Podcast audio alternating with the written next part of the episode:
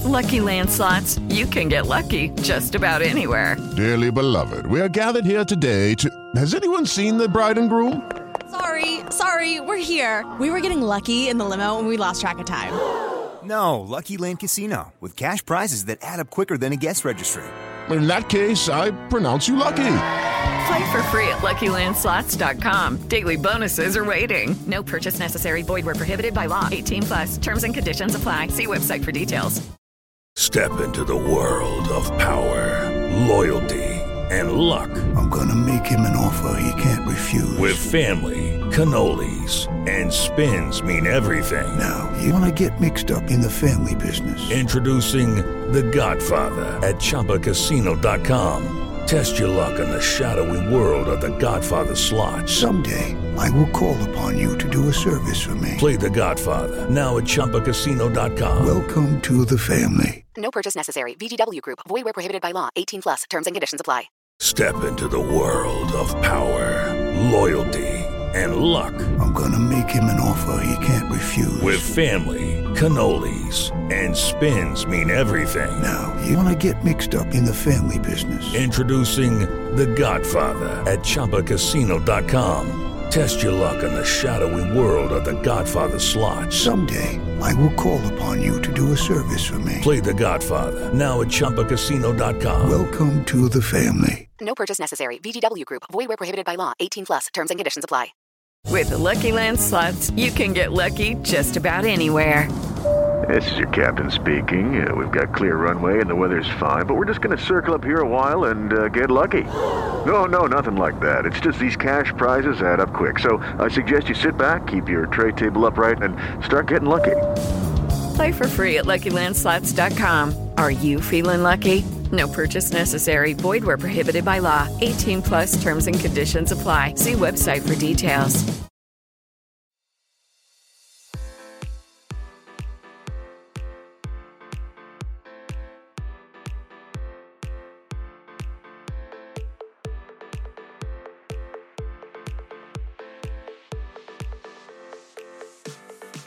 Hello, everyone, and welcome to another episode of Flushing is Burning. I'm Grace, and as always, I'm here with Christian. Christian, how you doing?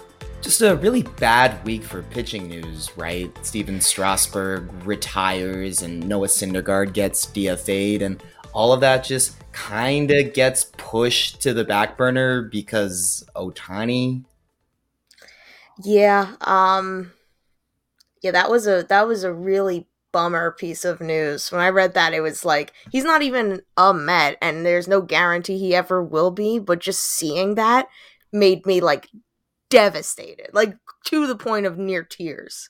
This isn't supposed to be Mets news, right? But it becomes Mets news in in a couple of ways. A because Ohtani is baseball, and whatever happens to Ohtani happens to everyone. But he decided to play against the Mets two days after um, a, it, it was revealed that he suffered an injury to his UCL, which will require Tommy John surgery to fix if he aspires to pitch again, which I suppose he will.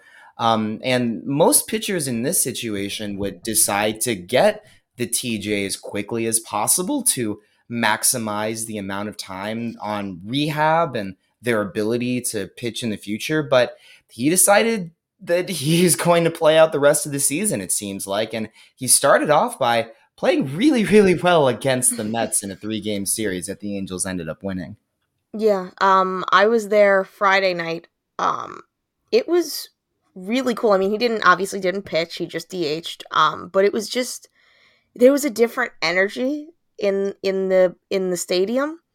Um, it, it, just the announcement of his name in the lineup before he even stepped up to the plate, the place went wild.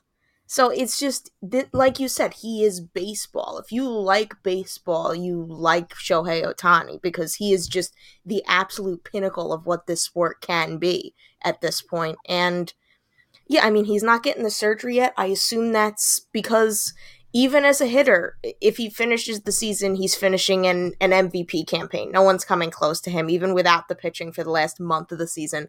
No one's going to touch him at this point. Um, and yeah, he played really well against the Mets, but he plays really well against everyone, especially this year. Yeah, getting a dose of that Mets pitching staff certainly didn't hurt. I, I wonder if he looked towards this weekend and thought, "Oh, I, I have to face the Mets. That's no big deal." It's it's flabbergasting how he continues to set historic records. On Saturday, he had two extra base hits and two stolen bases. And I don't exactly remember when the last time that happened was, but it's been at least 10 years since anybody has ever done that. And he got that done in like the first three innings. It was light for him. Yeah, it's just, it's fun to watch him play. He's so good. And the selfish part of you hopes that he's a, a Met next year, but the pure baseball fan in me is just like I I just want him to get, you know, the surgery and hopefully he comes back. I, I mean, last time he had to get the surgery, which was what, three years ago, four years ago, he came back and at first he wasn't super great, but that was also because he was essentially playing through his rehab. He was DHing while he was rehabbing the arm, so he didn't get the full break to rehab it. And unlike a position player, he does need to use his arm a little bit more than, say, a Bryce Harper does when he can play first base while he's rehabbing. And that's sort of what makes this offseason very interesting to me. I was listening to um, a podcast earlier where uh, commentators said that the offseason was kind of ruined for them now because they were expecting this sort of arms race to figure out like who was going to sign Ohtani. It was going to be one of the biggest like off-season numbers we have ever seen. And while I don't disagree that that would have been very fascinating to follow, what is interesting to me about Ohtani in the offseason is it seems as if the possibilities for what Shohei Ohtani will provide a team in the future are not necessarily endless, but they seem to be a lot greater than what they were before. You knew what you were getting with this peak version of Ohtani that we have right now, but we don't exactly know what the metamorphized version of Ohtani post Tommy John surgery in 2025 is going to look like. And so while while it's sort of gross to ask the question while this player has suffered a career altering injury, I think it is worth asking how does this Ohtani injury affect the Mets going forward? Yeah, I think it's a really interesting prospect because when you look at the, we've spoken about the Ohtani free agency possibilities before, and it does seem like there, not every team is going to be in on him as as much as every team would dream of having Shohei Ohtani on their team because of the amount of money he will command, and even without the the knowledge of he will pitch for us next year, he will pitch for us continuing into the future. He's still going to command a lot of money because even just as an offensive player, he is one of the best in the league and one of the best in the league at what age 30. Like he's going to he's going to get a really big contract. Um but yeah, there's to me what's really interesting about this is that it's changing the landscape of what you think he could provide. He is before this he was a pitcher and a hitter. Now in the future he could be both again. He could just be a hitter. He could if he tries to return to pitching after getting the, the tommy john surgery and he can't pitch as long maybe he turns into a interesting reliever dh type. He could just go into the field and become a, you know he'd probably be a very good center fielder if he if, if he could because he has a good arm. He wouldn't need to throw all that often. And he's very fast. It, it's like to me, I think this makes him even a more interesting target. And at the same time, I think this will affect other teams. Um, look at them maybe more than the Mets. Because if the Mets are true to their idea that they are looking to contend more in 2025 on versus next year, um, Shohei Ohtani would have breathing room here to rehab. Um, where maybe on the Dodgers, who based on everything that's happened with their pitching staff, they desperately need pitching. He might not have that breathing room there. They want to contend now because the team's only getting older and they need pitching very badly, quite frankly, after the Tony Gonsolin injury and Dustin May and Julio Urias is going to be a free agent, although I think they probably resign him. It, this is going to be, this is, this, as much as it sucks, it this sucks so much that that this injury happened to Ohtani. Um, it, it does make this offseason, I think, even more interesting. It also needs to be said that you you touched on this. There is no guarantee that he returns as a starting pitcher because the number of players who have had two successful Tommy John surgeries is very, very small. And the number of players who have come back to pitch as successfully after two Tommy John surgeries is Nathan Eovaldi. And I, I don't want to put too much historical precedence on this because Ohtani is an unprecedented player. If he comes back in 2025 to be as great a starting pitcher as he was before, I don't think anyone should be surprised because we've never seen anything like this player before.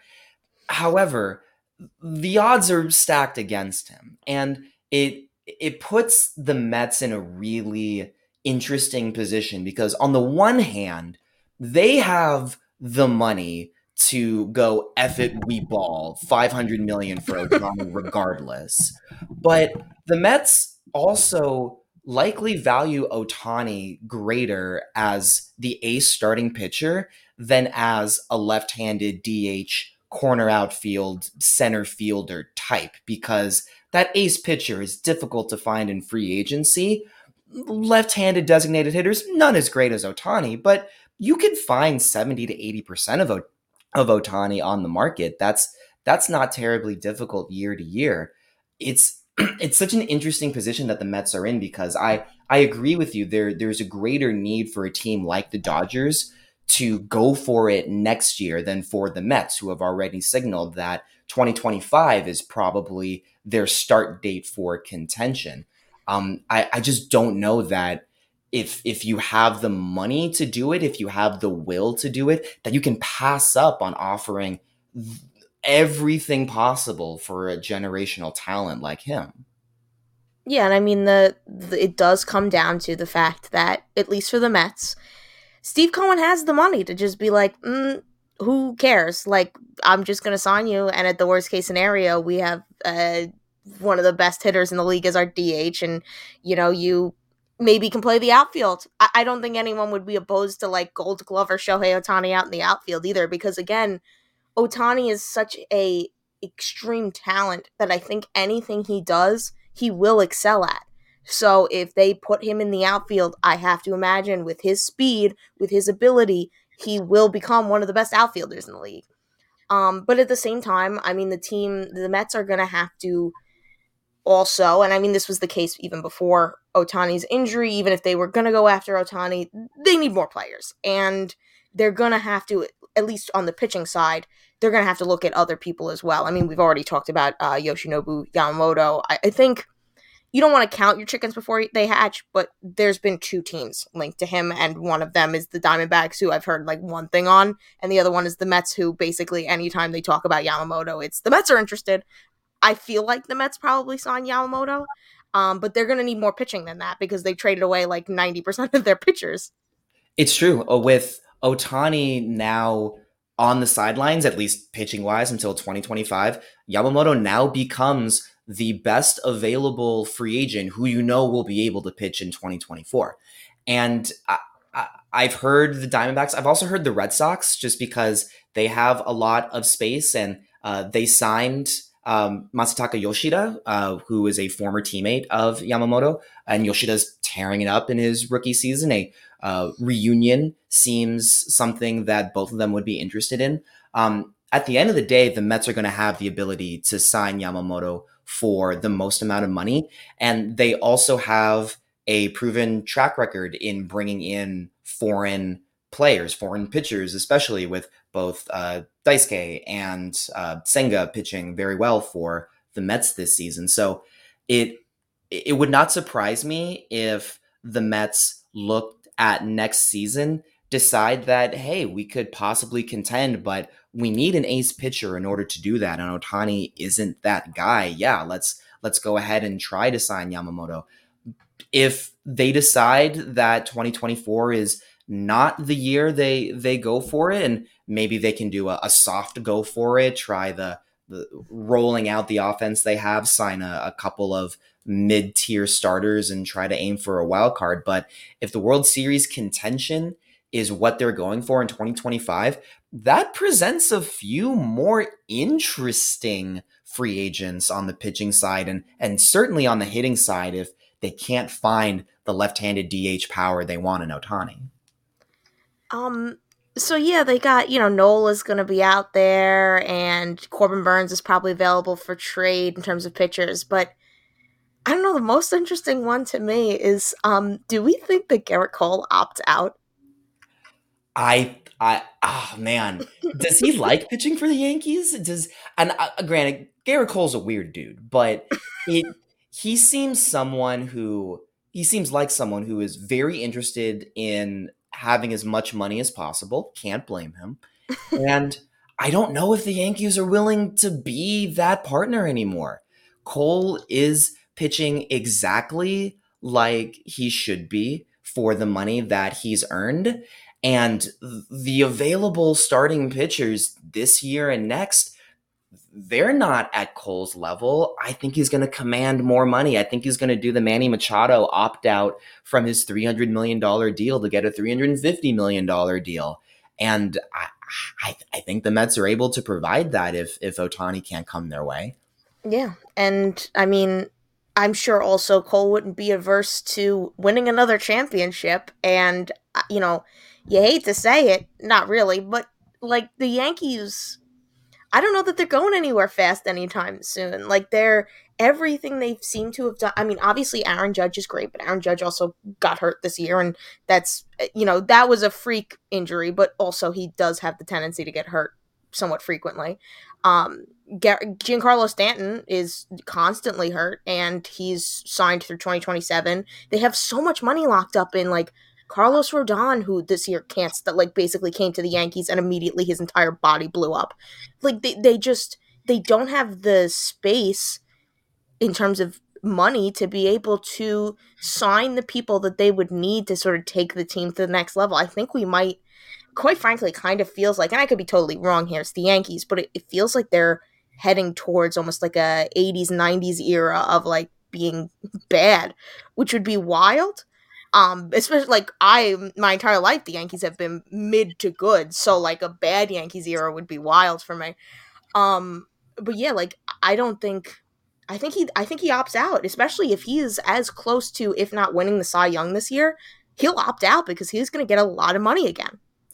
Yeah, I I I don't I don't disagree with that, and it's entirely self inflicted too you, you you talk about how the Yankees don't have the space. They do have the space. It's just an owner that refuses to provide the space for the best GM in baseball to do his job. And I this is this is the pot calling the kettle black because the Mets and the Yankees have very similar records this year, but the Mets have a farm system. The Mets have an owner, and the Mets have a core that is young that can win. I, I don't know what the Yankees have. Yeah, and uh, like it, it, like you said, it is. It's the it's Hal Steinbrenner. He just doesn't want to spend the money, and this has been evident for a couple years. And Cashman, for all of these, like yes, has Cashman made er- errors? Yes, every GM does. But also, there's so many errors that he made because of the limitations put on him by Hal Steinbrenner. So I just I don't see that team going anywhere fast. And if if Cole wants to make more money and win, even if it's not with the Mets. I think he opts out and he might he might sign with the Dodgers. That might be who the Dodgers pivot to. There's so many there's so many things going on this offseason and I think the other big interesting thing is Bob Nightingale reported it um, this week, which of course take it with a, a mighty handful of salt there, but the Padres may or may not be trading Juan Soto, which I've felt has been the case for a year now at this point that they're going to trade him before he is leaves in free agency because they're not going to sign him. And that's really interesting to me. I, there's so many so many interesting storylines this offseason, I think. That'd be a pretty nice consolation for any team wanting to get Ohtani, but can't. Oh no, you only got the next Ted Williams to be your DH for the next 12 years. Yeah, and and I mean, listen, has Soto been as good in San Diego as he has as he was in Washington? No. at the same at the same time, it's not that big of a difference. Like it's not like he's been terrible, terrible. Um, and I part again, part of me just thinks he doesn't like San Diego for whatever reason. You know, everyone goes there, loves it, but it just might be a, an issue with him and maybe teammates, maybe front office, maybe ownership. Maybe he just doesn't like the West Coast for whatever reason. People are allowed to be weird and not like things. Um, so yeah, that that would be it, the Juan Soto trade is interesting. The fact that Cody Bellinger has somehow turned it around this year, which I love. I've always loved Cody Bellinger, and um, I definitely wouldn't say no to him being a Met. He's he profiles as the outfield Ohtani, right? He's uh, left-handed DH, superlative power, long legs, really fast, great glove. Like, uh, yeah, I I don't think adding a former MVP to your roster who is I, I don't think he's at a 900 OPS anymore, but he's pretty pretty close. Yeah, I there 2025 is the interesting year unfortunately. Like if if the Mets don't sign a Yamamoto or an Ohtani for next season, yeah, yeah, that that that was kind of expected by the way uh, the Mets projected out after uh, their fire sale over the summer. Um, but there's always 2025. And I, I think that's the thing that Mets fans sort of have to look forward to because it's almost impossible to predict what's going to happen next season. Yeah. Um, let's take a break and then we can come back and talk about some uh, more 2023 related Met stuff, as much fun as that sounds. Lucky Land Casino asking people what's the weirdest place you've gotten lucky? Lucky? In line at the deli, I guess? Aha, in my dentist's office. More than once, actually. Do I have to say? Yes, you do. In the car before my kids' PTA meeting. Really? Yes. Excuse me, what's the weirdest place you've gotten lucky? I never win and tell. Well, there you have it. You can get lucky anywhere playing at LuckyLandSlots.com. Play for free right now. Are you feeling lucky? No purchase necessary. Void where prohibited by law. 18 plus. Terms and conditions apply. See website for details. And we are back. So, Grace, I know a lot of Mets fans, upon learning that the Mets had traded Max Scherzer and Justin Verlander away, had this collective thought of, ugh, we have to go into next season with Senga and Quintana as our one and two. But after the past month or so, it's more like, huh, maybe we can go in with Senga and Quintana as our one and two.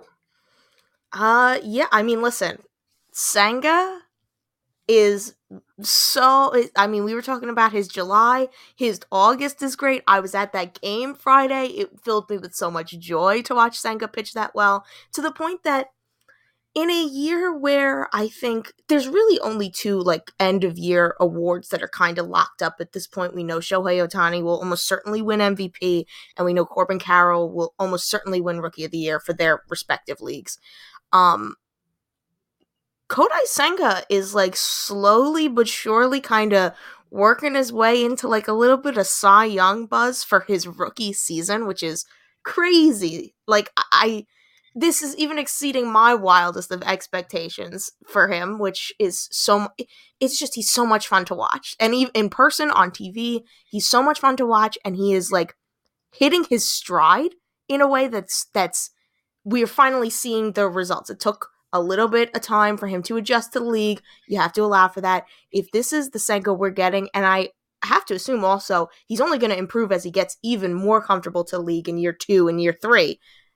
This is really fun, and I wouldn't be. While I would hope that they would sign another starting pitcher or two and fill out the rotation nicely and maybe make Senga a number two just just to allow for that that moment of maybe regression or maybe a, a slip up here or there adjustment anything like that Senga is my number one wouldn't wouldn't upset me too much here's some fun Kodai Senga numbers from 2023 amongst all qualified pitchers which first of all the fact that he's a qualified pitcher is already an amazing feat for a Mets rookie.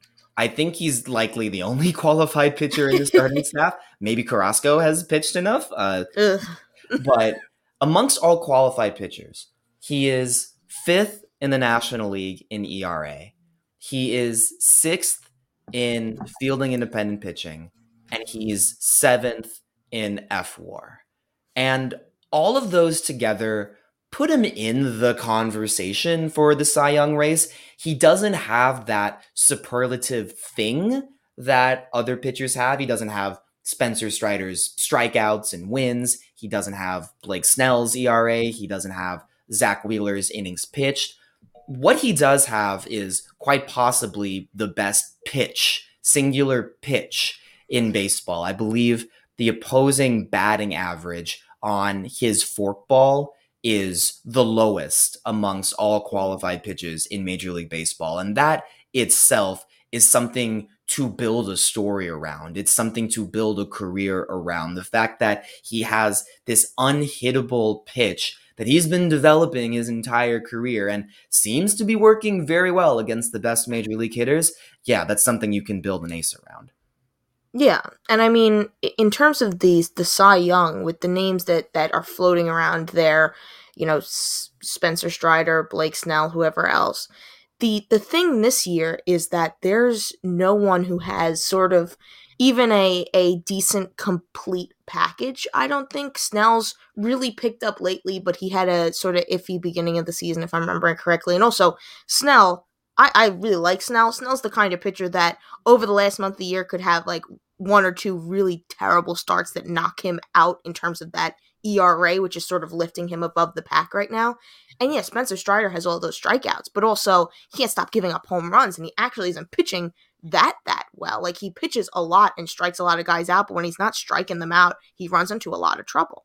So I think that Kodai Senga, in terms of the Cy Young race, I, I don't think he's gonna win, but I don't think that it's I think it's an outside chance right now that he does. I mean, Jarrett Seidler, who writes for Baseball Prospectus and has um for all you kids out there, great podcast with Jeffrey Paternostro, uh, he pointed out on Twitter that uh, Kodai Senga might get more Cy Young votes and and there's a small outside chance he wins while not getting a single first place rookie of the year vote because Corbin Carroll probably has that entirely locked up in terms of almost unanimously. Um so yeah, it's it's very interesting to see Senga in the mix there when I think if you had said even late June, oh, Senga's in like kind of a Cy Young mix right now, like at the end of the year, you'd be like, all right, he's doing fine, but let's not get ahead of ourselves here. Correct. And I uh, I'm a bit more conservative on the Senga for Cy Young track. Um, just because I think they're I, I, I agree with you in that I think that the voters are going to split their votes amongst what they care about the most. I'm sure there's going to be a lot of older voters that go best pitcher on best team, who also has the most wins and most strikeouts. Yeah, Spencer Strider is going to make a lot of sense for those voters. There's going to be a lot of analytically minded voters that look at Zack Wheeler is pitching so many innings, and that's what matters the most for for those voters. And I I do think that race will be interesting. Um, I I think Senga will earn a lot of fifth place votes, and uh, that's fine. Like the the fact that this pitcher who is 31 years old comes into play Major League Baseball for his first year and is not expected to be anything more than the third or fourth starter on a playoff team coming into the season. The fact that he is now the ace of this team yeah, the the Mets got this signing right, and uh, I'm I'm very excited to see what what he can do, especially since he will most likely be pairing with someone who has shown that he can look like an ace when healthy in Jose Quintana. See, I'm I'm a little more conservative on what Quintana will bring next year. While I uh, he could be their number 2, I also know Jose Quintana's track record and he's doing very good right now, but um believe he's kind of outperforming what the expected stats are. He's not he's only given up one home run, which is good, but also feels like we're we're playing with fire here. Um and next year he's going to be a year older and he's already what 34, I think. Am I correct? Right. Uh, yeah, so it's not going to while he could be a good number two next year, I think again we can't rely on him to stay this good as he is right now in these these circumstances where he's outperforming what we could expect of him. Here's some fun Quintana numbers. And these are not amongst qualified pitchers because he's only pitched for 41 innings this season. But amongst all starters who have pitched at least 40 innings, he is eighth in FIP And when you extrapolate that data, he's actually one spot ahead of Kodai Senga, who is ninth in FIP amongst all pitchers with at least 40 innings pitched. And he's second in home runs allowed per nine innings. And yeah, that one home run that he's given up in his entire season, it might look a little fluky, but it's also a really important reason for his success. I think the reason why I'm so excited watching Quintana pitch is that he passes the eye test. He seems so composed on the mound. He gets his pitches off quickly. He seems very calm and collected. He he, do, he doesn't throw very wildly. He he seems to have picked up 2023 baseball better than any pitcher on the Mets staff this season. And while I agree with you that it's hard to predict like a good Quintana year versus a bad Quintana year because he seems to switch between those very frequently throughout his career. If he can stay healthy, I think he would be a great number 2 pitcher. It's it's that 35 years old healthy arm thing that is the big question mark for next season, but I like watching Jose Quintana more than just about any pitcher on the Mets this season. Oh yeah, no. I, I, this season right now, I'm all in on Quintana in terms of this team. I think next year I'd be more comfortable if they had him at least at number three, just to sort of give you that that breathing room. Um, but yeah, I mean, he's not. It's not a terrible option for him to be your number two, especially if you're not expecting to go far in the playoffs. My hope is just that I don't think he shouldn't be on the team. I think that he's perfectly good in the rotation. I think he's, quite frankly, one of the most stable people you could have in that rotation at this point. Um, I just would hope that they would do more. That's really the thing is I hope they would do more. It's the same thing with I love David Peterson for emotional reasons and it was great to see him throw 7 one er, run innings yesterday. Um, but I really severely hope that they don't go into next year going, well, he should be our number four or five, because I think that's a terrible idea. I mean, uh, who else is it going to be? Is the problem Clayton Kershaw? Like, who else is on the market? Like, it. I, I I'm I'm sorry to say for everyone else, but uh, I it would not surprise me if we see at least ten David Peterson starts next season. I'll take ten. I don't want thirty. is really yeah. where I'm at right now. All right, that's a good compromise. Well, uh, I think that's a good spot for us to to end on, and we're gonna come back in in Act Three with some more stuff. Okay, round two. Name something that's not boring. A laundry. Ooh, a book club. Computer solitaire. Huh? Ah, oh, sorry. We were looking for Chumba Casino. That's right. ChumbaCasino.com has over 100 casino style games. Join today and play for free for your chance to redeem some serious prizes. ChumbaCasino.com. No purchase necessary. Full prohibited by law. 18 plus terms and conditions apply. See website for details. All right. And we're back. Um, So the big news this week with regards to the Mets is that next year they're finally going to be retiring Darryl Strawberry and Doc Gooden's numbers, which is great. I I I know some people have problems with the retiring of the numbers. I love it. I think it's such like an easy goodwill will thing and if anyone deserves it from that 86 team at this point, Darryl and Doc are right up there. It's also going to provide such a satisfying pattern of retired numbers. You know that 16, 17, and 18 are never going to be worn again, and you can just forget the middle of the tens if you are a Mets player. And it's going to provide such a nice uh, symmetry with the memories of the 86 team, which we have to fake, unfortunately, because neither of us is old enough to remember the 86 team.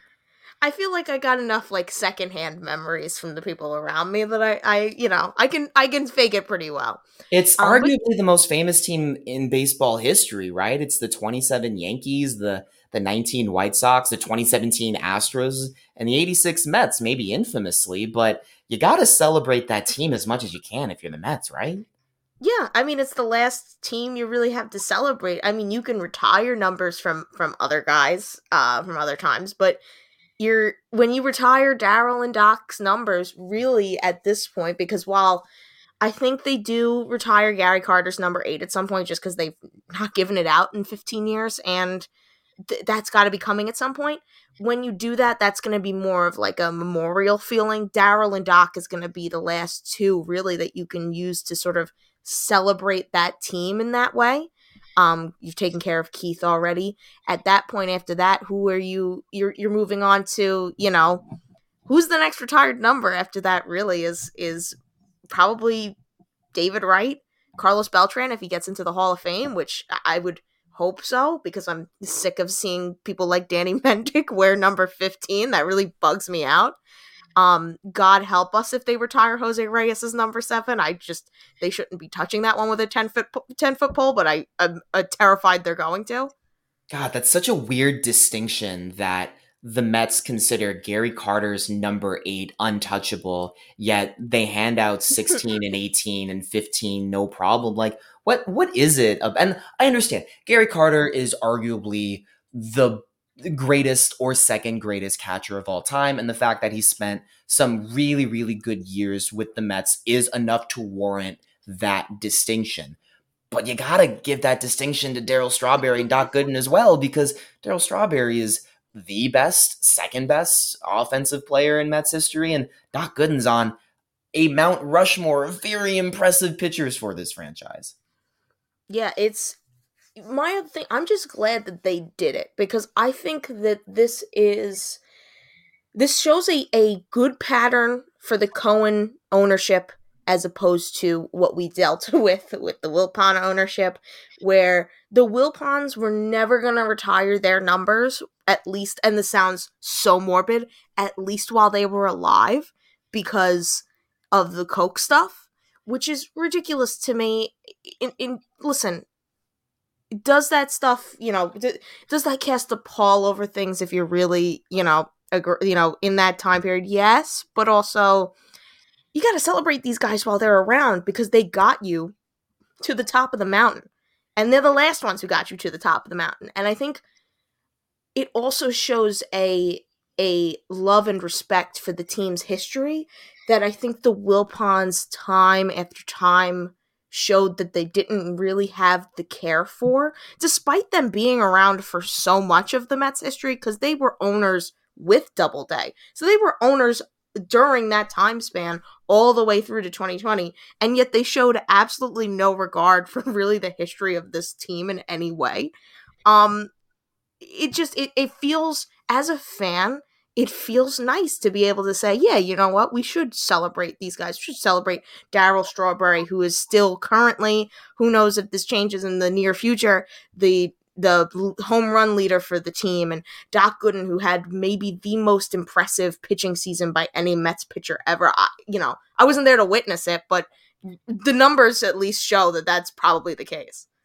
It's also really important to celebrate these players because both of them, and especially Doc Gooden, are still invested in this team. They're still enthusiastic to talk about their playing days. They're still willing to go on broadcasts and and talk about the Mets as they currently stand and that was never going to be a guarantee consider considering how like poorly the relationship between the Mets and Darryl Strawberry ended considering how uh, how difficult a career and a life Doc Gooden has had after his Mets career. Like they could have very easily severed ties with the Mets emotionally and been like, nah, this is this is not a relationship I want to maintain. And yet they're still around. They still want to be recognized. And that should play a really big role in the Mets celebrating their history. The fact that these players want to come back and they want to see their number in the rafters. Like,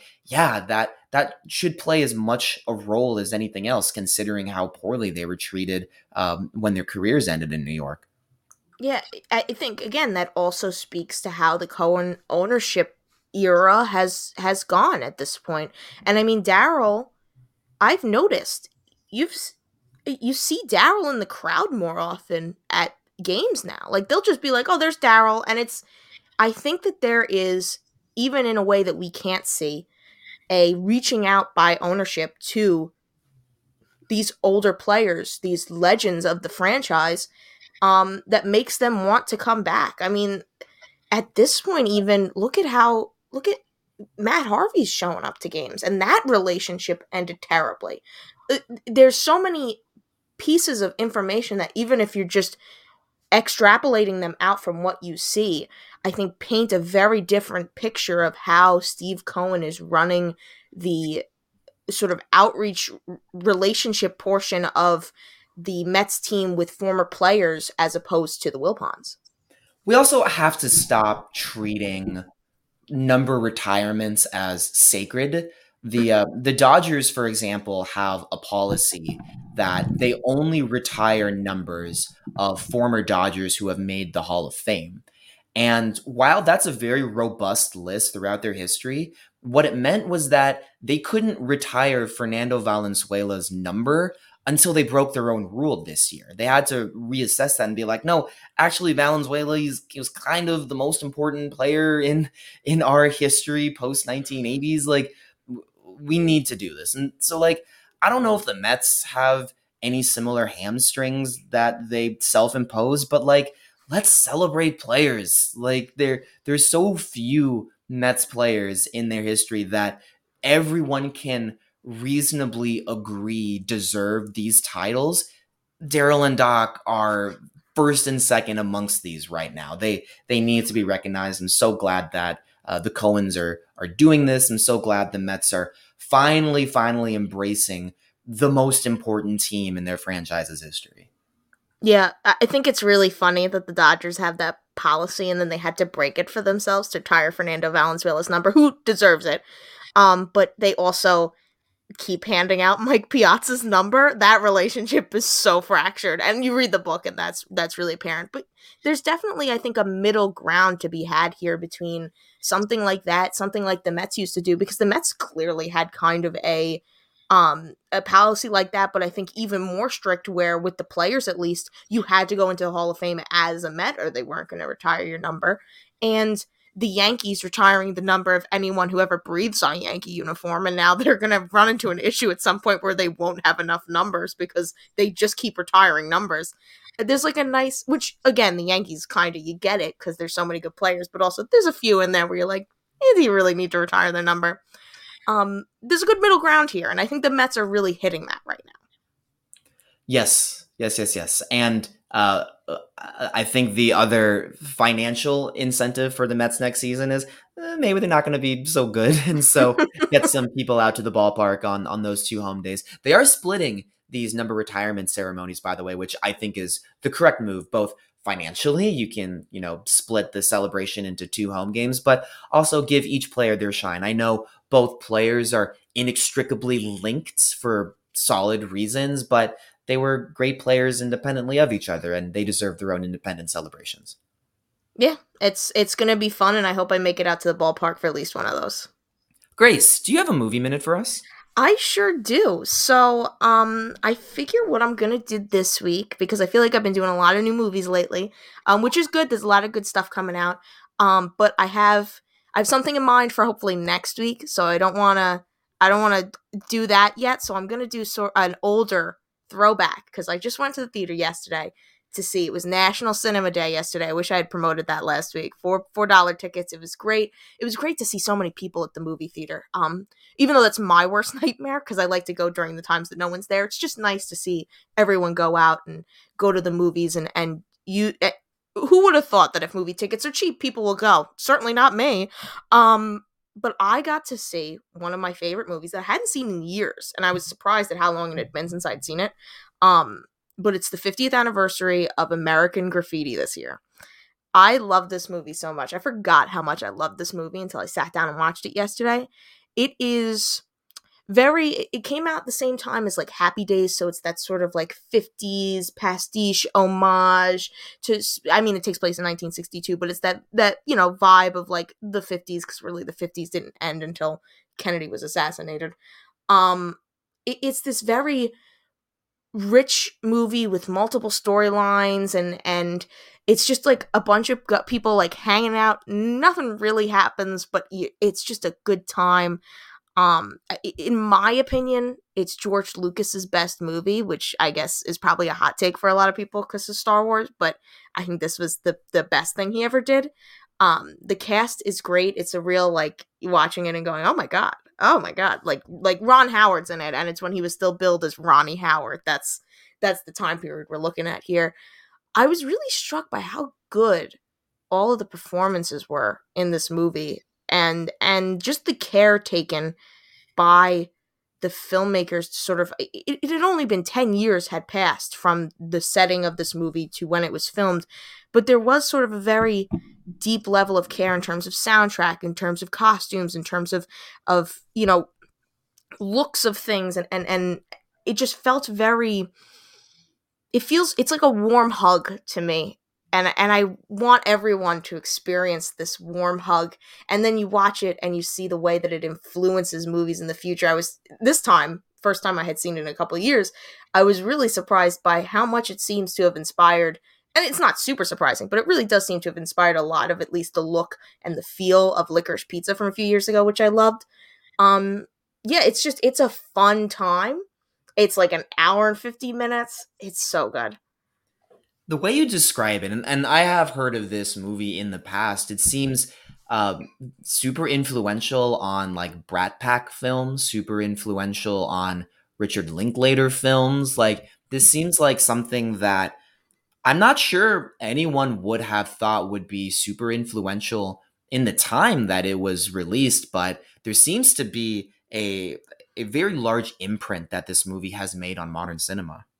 Yeah it's i think you can sort of you're right it, it is very influential i think you can sort of track the through line of this film where uh, clearly this film was in certain ways influenced by uh, rebel without a cause in, in terms of the you know hanging out and sort of the talking about issues and and sort of focusing on on somewhat real stuff although this movie does get like there's certain storylines that get a little goofier but there was a lot of stuff here that feels very real. Um, there's sort of that imposing threat of of war too at the time, and then the through line to the Brat Pack to Richard Linklater, just really to any movie set in the 70s um, about young people, because that all it, it's so it covers so much ground in terms of what it covers and how it how it works with young people in a way that at the time in 1973 you again really hadn't seen in any great way since rebel without a cause because in that time frame from rebel without a cause to american graffiti it was a lot of like beach party movies were the teen movies. So to have american graffiti come in and it feels it, it's not heavy but there's like a background layer of like this is this is real like it feels very real it's also set in modesto like mm-hmm. of all places I'm sure that Lucas has has you know roots there, but that's Cowtown. Like I, I didn't think you could make an interesting movie in Modesto. Well, that's the thing is it's kind of like it, it's a bunch of people hanging out right before they some of them leave for college, and the whole vibe is like this is basically what we do in a night and it's nothing much but a lot happens and nothing happens it, it's it's one of those like nothing happens but everything happens I think that's a perfect description of this podcast and a great way to end our episode. So, Grace, is there anything you'd like to say before we part? Sure. Um, first, I just want to say that American Graffiti I just checked is on Netflix. So if you're interested in watching it, very accessible. You can also, you know, stream it anywhere else you stream movies, but that's you're gonna have to pay for. Um, also, as always, uh, you can follow us on Twitter at FIB Pod, on Instagram at Flushing is Burning Pod. Um, you can email us at flushingisburning at gmail.com. Um, we've been getting a lot of good feedback from various different areas. And I realized that we never promo this, but we probably should. Um, if you go to homerunapplesauce.com, which is the podcast network we are a part of, um, you can sign up for the Patreon there and you're going to get exclusive access to our Discord server, um, to other uh, the other podcasts, other extras from them, anything like that. And I, I urge you to listen to the other podcasts on the network because they're all so good. I, I, we are on this network. I listen to the other podcasts because I think they're all just so great. It, it's sign up for it. Yes, ditto. And Ohtani, get well soon. Please come to the Mets. Um, yeah. we will we will see you all next week, everyone.